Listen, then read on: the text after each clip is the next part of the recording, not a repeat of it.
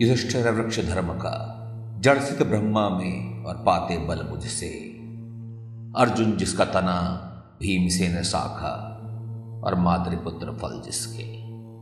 युधिष्ठिर वृक्ष धर्म का, जड़सित ब्रह्मा में और पाते बल मुझसे।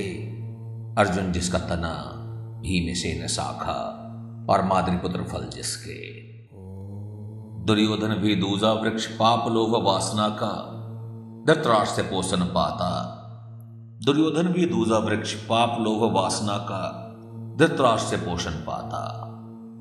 शकुनी शाखा, दुशासन फूल पत्ती और कर्ण तना हुआ जाता।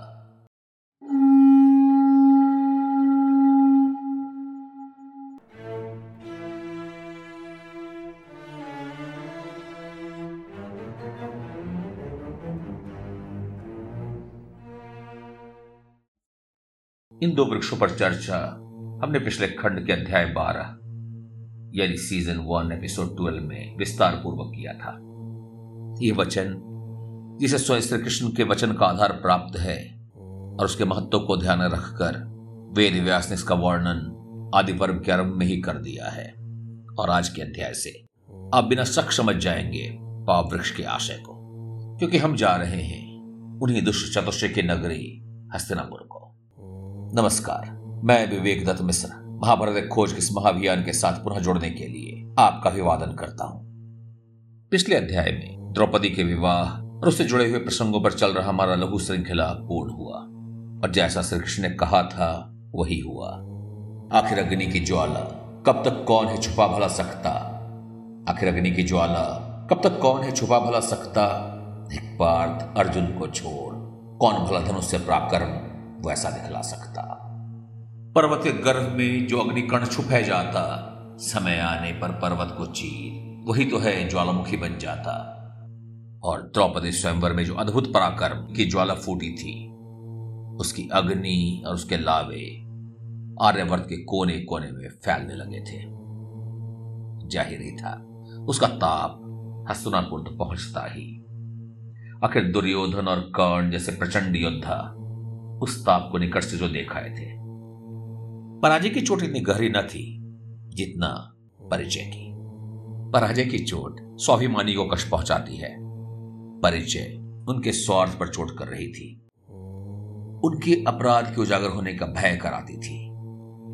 ध्यान दें, भय ग्लानि से नहीं, लोभ से ग्रसित था, सत्ता छीन जाने के भय से। उन्हें पता चल चुका था कि धनुर्वेद के जिस मूर्त रूप ने लक्ष्य भेदा और कोई नहीं अर्जुन था, और जिस महावीर ने एक वृक्ष उठा शल्य से युद्ध किया, उसे पटक कर सभी लोगों को भयभीत कर दिया, वो उनके बचपन का आतंक भीमसेन था। अब वो शर्म और भय से वहां से कूच कर गए।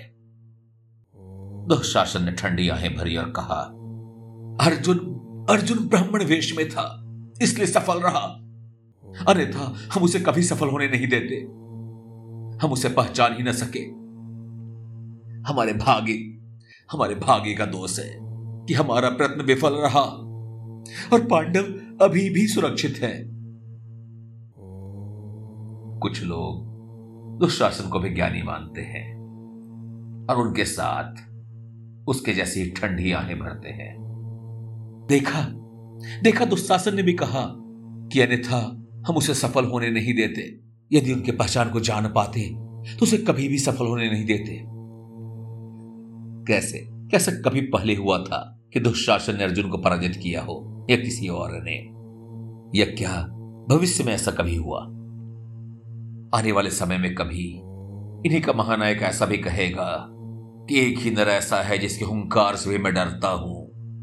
एक ही नर ऐसा है जिसके हुंकार से भी मैं डरता हूं। और वो डर परिचय पाने के बाद का है। बहरहाल अभी डर का कारण दूसरा भी था। अब पांडव न केवल सुरक्षित हैं, अब वो सामर्थ्यशाली भी हैं, और अब वो अकेले भी नहीं हैं। दूसरी ओर अन्य राजाओं ने जब सुना तो उनके आश्चर्य का ठिकाना न था। उन्होंने तो पांडवों के मृत्यु की समाचार सुन रखी थी, और अब अब वो कौरव, भीष्म और धृतराष्ट्र को धिक्कारने लगे, और प्रजा के विचारों के प्रतिबिंब बन अभी धृतराष्ट्र की ओर बढ़ रहे हैं धर्मात्मा विदुर। महाराज प्रसन्न हो। कौरवों की जयगान दिग्दिगंत फैल रही है। धृतराष्ट्र, क्या सत्य ही विदुर, दुर्योधन ने द्रौपदी स्वयंवर जीत लिया? उत्सव की घोषणा करो, द्रौपदी के लिए जेवर और कपड़े तैयार किए जाएं, वर वधू का स्वागत किया जाए। महाराज, उत्सव का ही अवसर है, पर स्वयंवर को विजयी दुर्योधन ने नहीं, पार्थ अर्जुन ने किया है। जी हां महाराज, सभी पांडव और महारानी कुंती सकुशल हैं, स्वस्थ हैं, और अब पांचाल का संपूर्ण सामर्थ्य भी उनके साथ है। ये तो बहुत ही शुभ समाचार है। मेरे सोचने से भी ज्यादा पांडु मेरा प्रिय था। उनके पुत्र को मैं जितना स्नेह करता हूं, कदाचित पांडु स्वयं भी ना करता हो। धृतराष्ट्र प्रसन्न है, पांडव सुरक्षित हैं। आखिर वो भी तो धृतराष्ट्र के लिए पुत्र सामान ही थे ना। कदाचित इसी संदर्भ को पढ़कर देवदत्त पट्टनायक जैसे तथाकथित शास्त्रज्ञ इस निष्कर्ष पर पहुंच जाते हैं कि पुत्र के अपराध का दोष पिता को नहीं दिया जाना चाहिए, और इसी निष्कर्ष को निकाल वो धृतराष्ट्र के दोषों को ढांकने का प्रयत्न करने लगते हैं। वैसे इस बात से मैं भी सहमत हूं कि पुत्र के अपराध का दोष पूर्णतः पिता को नहीं दिया जाना चाहिए। पुत्र को सही संस्कार न देने के दोष से तो उसे बरी नहीं किया जा सकता। पर हम यह किसी आम पिता और पुत्र की चर्चा नहीं कर रहे हैं, उन धृतराष्ट्र की कर रहे हैं जिसे स्वयं श्री कृष्ण ने पाप वृक्ष का जड़ कहा है। उस पाप वृक्ष दुर्योधन का जड़ जो स्वयं चला रहा है धृतराष्ट्र की ओर अपने अभिन्न मित्र कर्ण के साथ। उसने अपने पिता की प्रसन्नता को सुना, पर उसे जो कहना है विदुर के सामने नहीं कह सकता, तो थोड़ी देर प्रतीक्षा करेगा, और कदाचित प्रतीक्षा विदुर भी कर रहे थे कि कब राजा उससे कहेंगे कि हे विदुर उत्सव मनाओ, द्रौपदी के लिए गहने और कपड़े मंगवाओ, हे विदुर जाओ मेरे प्रिय पांडवों को अभी पांचाल से ले आओ। नहीं, पर ऐसा कुछ भी नहीं हुआ। धृतराष्ट्र को शीघ्र आदेश देना पड़ेगा दबाव में आकर, पर अभी नहीं। अभी तो विदुर ऐसे ही विदा होते हैं, और शायद पटनायक जी जैसे विद्वान इसके आगे की भाग को पढ़ना भूल ही गए। देवदत्त पट्टनायक जैसों के विचारों का खंडन मैंने पहले भी एक बार किया है, इसे आप सुन सकते हैं खंड एक के अध्याय सत्रह में, यानी सीजन वन एपिसोड सेवेंटीन, राष्ट्र या धृतराष्ट्र। अब विदुर की विदा होते ही दुर्योधन पिता पर भड़क पड़ा। वो कहता है, हे पिताजी, अब पांडवों के सौभाग्य सती प्रसन्न हैं, विदुर के साथ प्रसन्नता प्रकट कर रहे हैं। आपकी दोहरी नीति मेरे समझ से बाहर है। मुझे कुछ और विदुर को कुछ और ही कहते हैं, पर अब समय आ गया है अपने बारे में सोचने का, नहीं तो कहीं पांडव हमें और हमारे पुत्रों को निगल ही ना ले। कुछ योजना बनाइए। धृतराष्ट्र, क्या मुझे चिंता नहीं है, पर मैं अपने विचार को विदुर के सामने तो उजागर नहीं कर सकता। इसी कारण मैंने विदुर के समक्ष पांडवों की प्रशंसा की, ताकि उसे मेरे असली विचार की अनुभूति ना हो। अब तुम ही कहो सुयोधन, हमें क्या करना चाहिए? देवदत्त जी गौर करें, धृतराष्ट्र की प्रसन्नता कृत्रिम थी, विदुर को धोखे में रखने के लिए, आपको धोखे में रखने के लिए। वास्तव में पाप वृक्ष, उसका जड़, उसका तना एक दूसरे से पृथक नहीं था। अब दुर्योधन को वो योजना बनानी थी जिनके साम्राज्य को बनाए रख सके, शत्रु के नष्ट कर दे या फिर कमजोर कर दे, उसी शत्रु को जिसे धृतराष्ट्र ने भी अभी अपना प्रिय बतलाया था और महाभारत की समझ न रखने वालों को धोखा दिया था। अब दुर्योधन कहता है, हमें उनमें फूट डालनी चाहिए। कुछ ब्राह्मण जो हमारे विश्वासी हो, कुंती पुत्र और माद्रीपुत्र के बीच मतभेद करने का प्रयास करें या फिर द्रौपदी को इनके विरुद्ध करवाने का प्रयत्न करें। सुंदर स्त्रियों से पांडवों को द्रौपदी की दृष्टि में गिराने का प्रयास करें ताकि द्रुपद और द्रौपदी उनका साथ छोड़ दे, या फिर द्रुपद और उनके संबंधियों को धन का लालच दे, उनसे दूर कर दे। यदि एक बार द्रौपदी और उनमें मनमुटाव हो जाए, जो कि सरल होगा क्योंकि अनेक हैं, फिर हमारा काम बन जाएगा। दूसरा मार्ग यह है कि कर्ण को उन्हें यहां लाने को भेजें और मार्ग में अपने विश्वस्त लुटेरों द्वारा उनकी हत्या करवा दें, या फिर किसी चालाक हत्यारे से भीमसेन की हत्या करवा दें। वो ही उनमें सबसे अधिक बली है। यदि एक बार वो मारा गया फिर तो पांडवों का बल ही टूट जाएगा। उसके बिना अर्जुन कर्ण के चौथाई के बराबर भी नहीं है। वो शक्तिहीन हो हमारी शरण में आ जाएंगे और फिर हम सरलता से उन्हें नष्ट कर देंगे। हे राधे, इस विषय में तुम्हारा क्या मत है? फूट डालो और राज्य करो, डिवाइड एंड रूल। और हम समझ रहे थे यह नीति अंग्रेजों की थी। ये नीति किसी भी नीच की हो सकती है। और अब दुर्योधन राधे का विचार पूछता है। हे राधे, इस विषय में तुम्हारा क्या मत है? राधे का मत सुनने से पहले ध्यान दिलाना चाहूंगा कि राधे का मत दुर्योधन और धृतराष्ट्र के लिए महत्व का था, और उसने क्या कहा यह भी उल्लेखित है। इससे पहले लाक्षागृह कांड में भी इसका वर्णन है कि दुर्योधन ने वृषा यानी कर्ण से विचार विमर्श किया था, और कर्ण के प्रशंसक ये बतलाना चाहते हैं कि कर्ण का विचार उल्लेखित नहीं है। स्पष्ट नहीं है कि उसने समर्थन किया या नहीं। अब आज के संवाद से कुछ स्पष्टता आनी चाहिए। कर्ण कहता है, दुर्योधन, मेरे विचार से तुम्हारा मत कोई बुद्धिमानी से भरा नहीं है। पांडवों को छल से विजय नहीं किया जा सकता। तुमने अनेकों प्रयास किए हैं पर असफल रहे। तुम उन्हें तब भी नष्ट नहीं कर पाए जब वो बालक थे, तुम्हारे पहुंच में थे, निर्बल थे और बिना किसी सहयोगी के थे। अब वो तुमसे दूर हैं, सामर्थ्यशाली हैं और उनके शक्तिशाली सहयोगी हैं। ध्यान से सुनो, तुम उन्हें छल से नहीं हरा सकते, उन्हें फूट नहीं डाल सकते।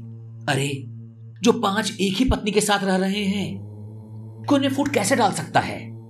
स्त्रियां सदा ही अनेक पति चाहती हैं और अब द्रौपदी को पांच पति प्राप्त हो चुके हैं, तो किसी भी प्रकार उनसे अलग नहीं होगी, तो किसी भी प्रकार उन्हें अलग नहीं होने देगी। द्रौपदी भी धर्मात्मा है, तुम्हारे लोभ में नहीं आएंगे। क्या कर्ण अधर्म से भागने की बात कर रहा है? क्या छल उसे पसंद नहीं है? फिर से सोचें। कर्ण दुर्योधन के सभी छल से परिचित है, बचपन से उसके साथ है।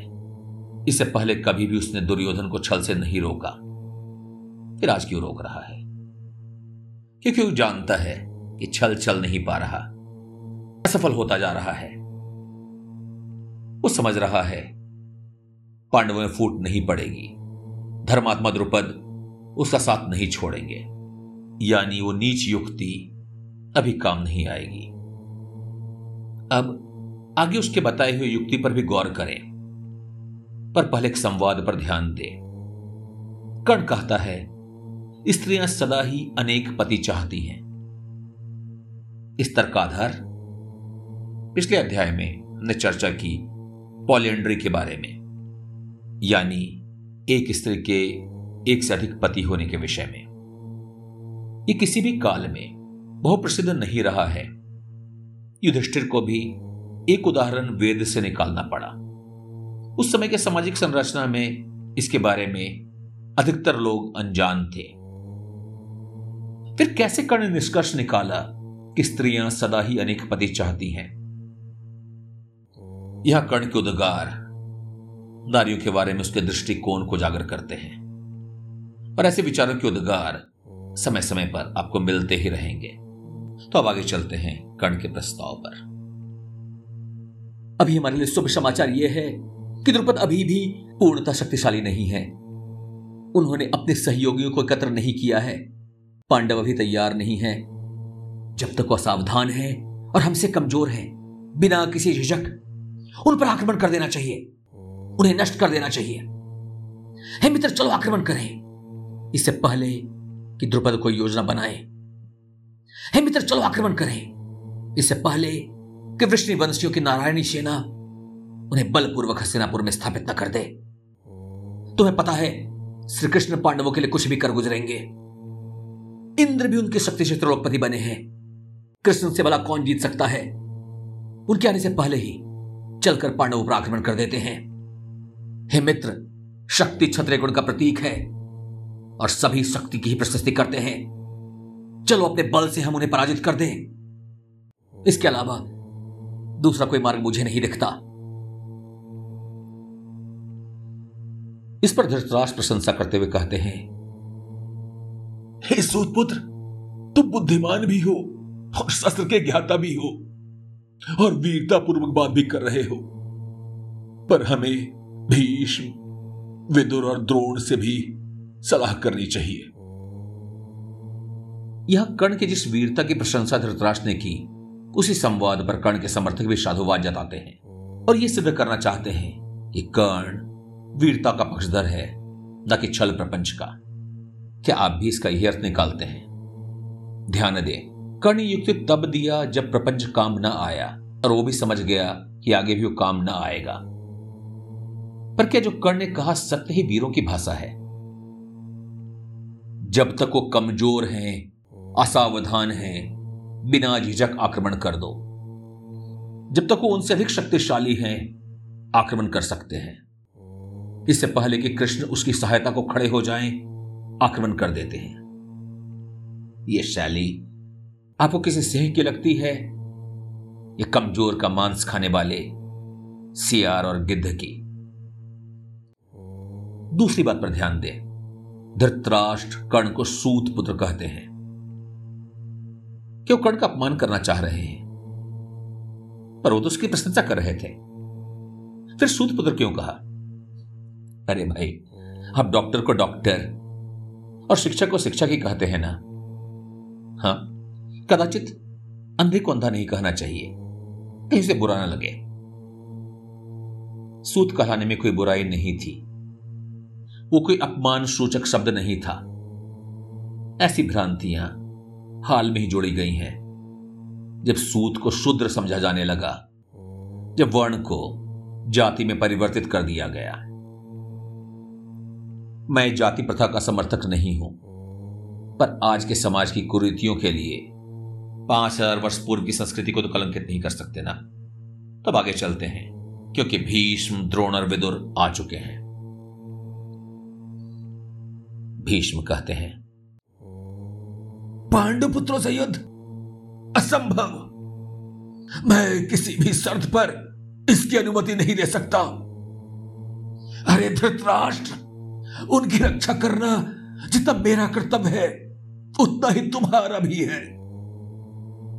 हे दुर्योधन, अगर तुम्हें लगता है कि राज तुम्हारा है, तो जान लो, मेरा मानना यही है कि न्यायोचित राज पर उनका अधिकार है।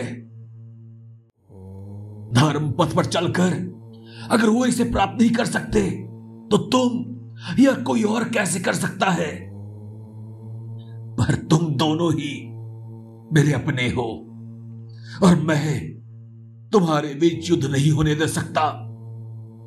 धृतराष्ट्र, उन्हें बुलाकर संधि कर लो।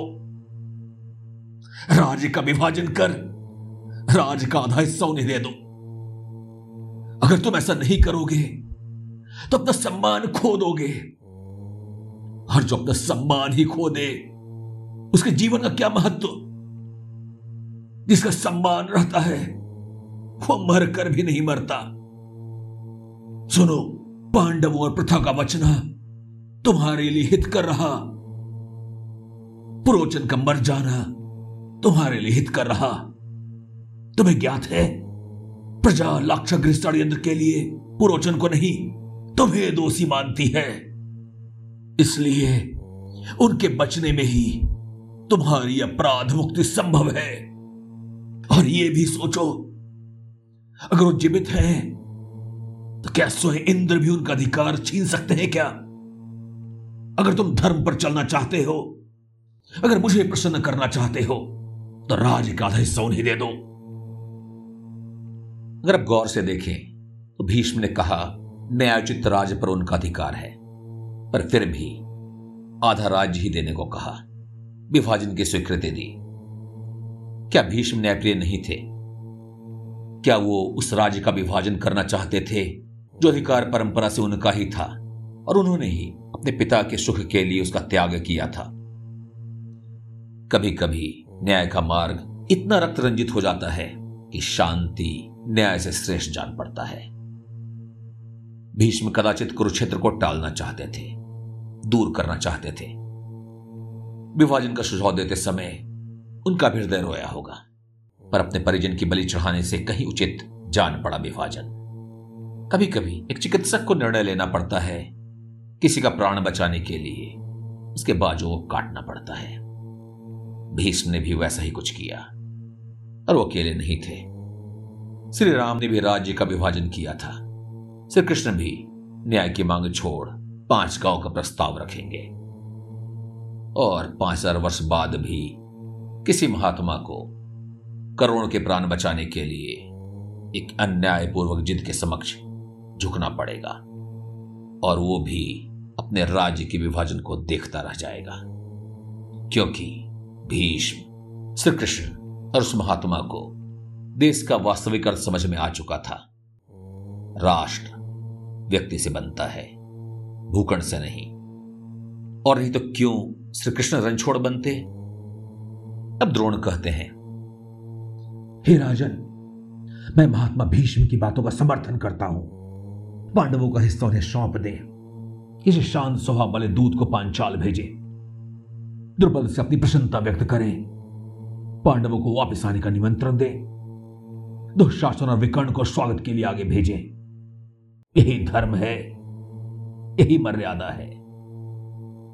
पर भीष्म और द्रोण के सुझाव को सुनकर कर्ण क्रोध से विफर कर कहा, ये तो महानुभाव आपके दिए गए वैभव और सम्मान का भोग करते हैं, और आश्चर्य की बात है आपके हित का बात कर रहे हैं। सुनने में भले ही आपके हित का लगे, वास्तव में आपके लिए द्वेष से भरा है, और ये अपना वास्तविक इच्छा को छुपाकर बात कर रहे हैं। वास्तव में नियति ही प्रबल है, और जो आपका अधिकार है वो आपका ही रहना चाहिए।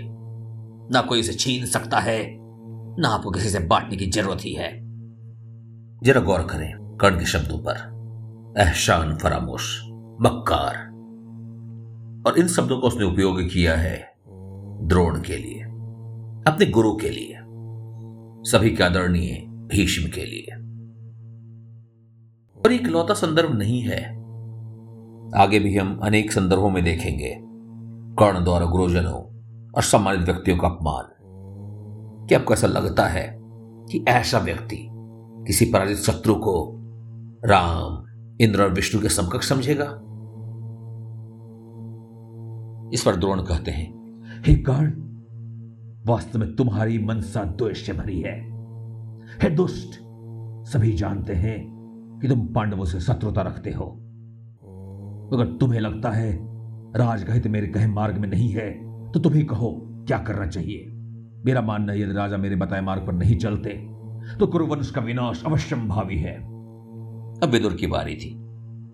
हे महाराज, कुरुश्रेष्ठ भीष्म ने आपके हित की बात कही है, भले ही कर्ण से सहमत न हो। मुझे नहीं लगता भीष्म और द्रोण से बढ़कर इस राज का कोई हितकर भी है। सत्य और धर्म पारायणता में इनकी तुलना दशरथ नंदन श्री राम से की जा सकती है। आपके हित करने के इनके पास कोई कारण नहीं है, इसलिए आपके जो सलाहकार आपको इनके विरुद्ध भड़का रहे हैं, आपके हितकर नहीं हो सकते। और अगर आप भी पक्षपात करने की सोच रहे हैं तो ऐसे विचार को बढ़ावा न दें। अगर आप धर्म संगत विचार को नजरअंदाज भी करना चाहें तो उन्होंने पांडवों के सामर्थ्य की जो बात कही है उसे ना भूलें। वो अजय हैं। क्या कोई शव्य शास्त्री से रण कर सकता है? क्या कोई दस हजार हाथियों के बल से पूर्ण भीमसेन को पराजित कर सकता है? जिनके साथ बलराम, सात्यकी और श्री कृष्ण हो, उन्हें कौन पराजित करेगा? सत्य तो यही है, न्याय और सामर्थ्य दोनों ही पांडवों के साथ है। हमने पहले भी द्रुपद से भयानक युद्ध किया है, याद करें उसका परिणाम। क्या अच्छा नहीं होगा कि वो शक्ति आपके साथ खड़ी हो। नारायणी सेना का दूसरा कोई जोड़ नहीं है, और जहां कृष्ण है वहीं विजय है। अब समय आ गया है कि आप वानव्रत के अग्निकांड में हुए बदनामी को मिटा दें। दुर्योधन, कर्ण, शकुनि और दुशासन दुष्प्रवृत्ति से युक्त महामूर्ख हैं, उनकी बातों पर ध्यान न दें। विदुर गति कुशल हैं, वो पांचाल युद्ध की याद दिलाते हैं, उसी युद्ध की जिसमें कर्ण सहित सभी कौरव पराजित हुए थे। सैन्य सहित पांडवों ने युद्ध को जीता था, और इस युद्ध की चर्चा हमने खंड एक के अध्याय बाईस गुरु दक्षिणा में की थी। वो धृतराष्ट्र के मन का हाल समझ गए हैं, जानते हैं धर्म की बात धृतराष्ट्र पर असर नहीं करेगी, इसलिए शक्ति का भय दिखलाते हैं। पांडवों की शक्ति, नारायणी सेना की शक्ति, श्री कृष्ण की शक्ति, पांचाल की शक्ति, और अंत में कर्ण, दुर्योधन, शकुनि और दुशासन को मूर्ख बताकर उन्हें अपने निर्णय पर पुनर्विचार करने को बाध्य कर देते हैं। कभी कभी शक्ति ही धर्म का मार्ग प्रशस्त करती है। द्रुपद अब क्या करते हैं? और कोई मार्ग न पाकर उन्होंने विदुर को ही राजदूत बनाकर पांचाल भेजा। वह पहुंच विदुर पांडवों और द्रुपद के साथ साथ श्री कृष्ण से भी मिले और धृतराष्ट्र का संदेश दिया। पांडव को वापस आने का आमंत्रण भी दिया। युधिष्ठिर अभी भी पशुपेश में थे, निर्णय नहीं करना चाहते थे, ठीक वैसे ही जैसे वो एक चारा से निकलने को तत्पर न थे। निर्णय उन्होंने द्रुपद पर छोड़ा, पर श्री कृष्ण ने उन्हें जाने की सलाह दी। द्रुपद ने भी उसका अनुमोदन किया। अंततः कारवां आगे चला। विकर्ण, चित्रसेन, द्रोण, कृपा ने आगे बढ़कर स्वागत किया।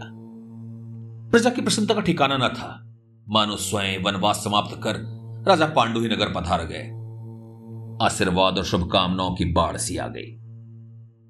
और फिर कुछ विश्राम के बाद धृतराष्ट्र ने बुलाकर कहा, हे पुत्र, फिर से ऐसी शत्रुता उत्पन्न न हो, इसलिए आधा राज लेकर खंडप्रस्थ में अपनी राजधानी बनाओ और सुखपूर्वक रहो। सुखपूर्वक खंडप्रस्थ में सुखपूर्वक रहो। यहां धृतराष्ट्र ने पांडवों को चुनाव नहीं दिया, बस अपना आदेश सुनाया। किसी ने भी कोई विरोध नहीं किया, भीष्म, द्रोण और विदुर ने भी नहीं। अब खंडप्रस्थ को समझे। इसका एक बड़ा भाग सघन वन था। यह दस्यु, जहरीले सर्प, दुर्दांत पशुओं का बसेरा भी था। कमी थी तो बस एक नगर की। जी हां, इस भाग में मानव सभ्यता का फैलाव अभी तक नहीं हुआ था। इस प्रकार से हस्तिनापुर का विभाजन हुआ भी और नहीं भी। जो गया कदाचित रखने योग्य नहीं था। और इस संदर्भ को जानने के बाद कोई भी धृतराष्ट्र को दुष्ट दुर्योधन का निर्दोष पिता नहीं बतला सकता। दूसरी ओर शांति को पांडवों ने न्याय से अधिक महत्व दिया, विभाजन स्वीकार कर लिया। अब कुछ लोगों को यह पांडवों के साथ अन्याय लगे। कौरवों को पहले से समृद्ध हस्तिनापुर और पांडवों को निर्जन दुर्दांत प्रदेश, क्या न्याय हुआ? मेरी माने तो हां। यदि विभाजन होना ही था तो सच तो यही है कि पांडवों को ही खंडप्रस्थ देना न्याय था। सामर्थ्य न्याय कर सकती थी खंडप्रस्थ के साथ। दुर्योधन जैसे लोभी के बस की यह बात नहीं थी। अगर अगर बसना ही था तो उसके लिए आवश्यक था एक नवीन परिकल्पना का, उस कल्पना पर अमल करने के हौसले का, जोश का। एक भव्य नगर बना, सुंदर नए मकान, चौड़ी सड़कें, ऊंचे और सुदृढ़ सुरक्षा घेरे। सुंदरता ऐसी मानो कोई देवभूमि हो। भला क्यों कोई आपके नगर में आकर बसेगा? क्योंकि नगर बसाने वाले पांडव की संतानें हैं, धर्म स्थित हैं। उनके राज में धर्म का बसेरा होगा। वेदज्ञ उनकी सुरक्षा में यज्ञ कर पाएंगे, वैश्य निर्भय होकर व्यापार का विस्तार कर पाएंगे। तो पांडवों ने खंडप्रस्थ को इंद्रप्रस्थ बना डाला। और यदि दुष्ट चतुष्टय की हवस यहीं पर समाप्त हो जाती तो महाभारत की महागाथा का जन्म ही न होता। पर एक राज नागरिकों से बनता है, केवल भूखंड से नहीं। और इस मामले में इंद्रप्रस्थ हस्तिनापुर से कहीं अधिक समृद्ध था। यह कोई विभाजन नहीं हुआ, भूल हुआ। पांडवों के साथ नहीं, उनके साथ छल हुआ। उन्हें पुराना हस्तिनापुर और पांडवों को जगमगाता इंद्रप्रस्थ मिला। इसलिए महाभारत की कथा आगे बढ़ेगी, पर अभी दुर्योधन को इंद्रप्रस्थ के आश्चर्य के बारे में जानने में समय लगेगा। अभी भीष्म के बताए हुए मार्ग में कई वर्षों की शांति रहेगी।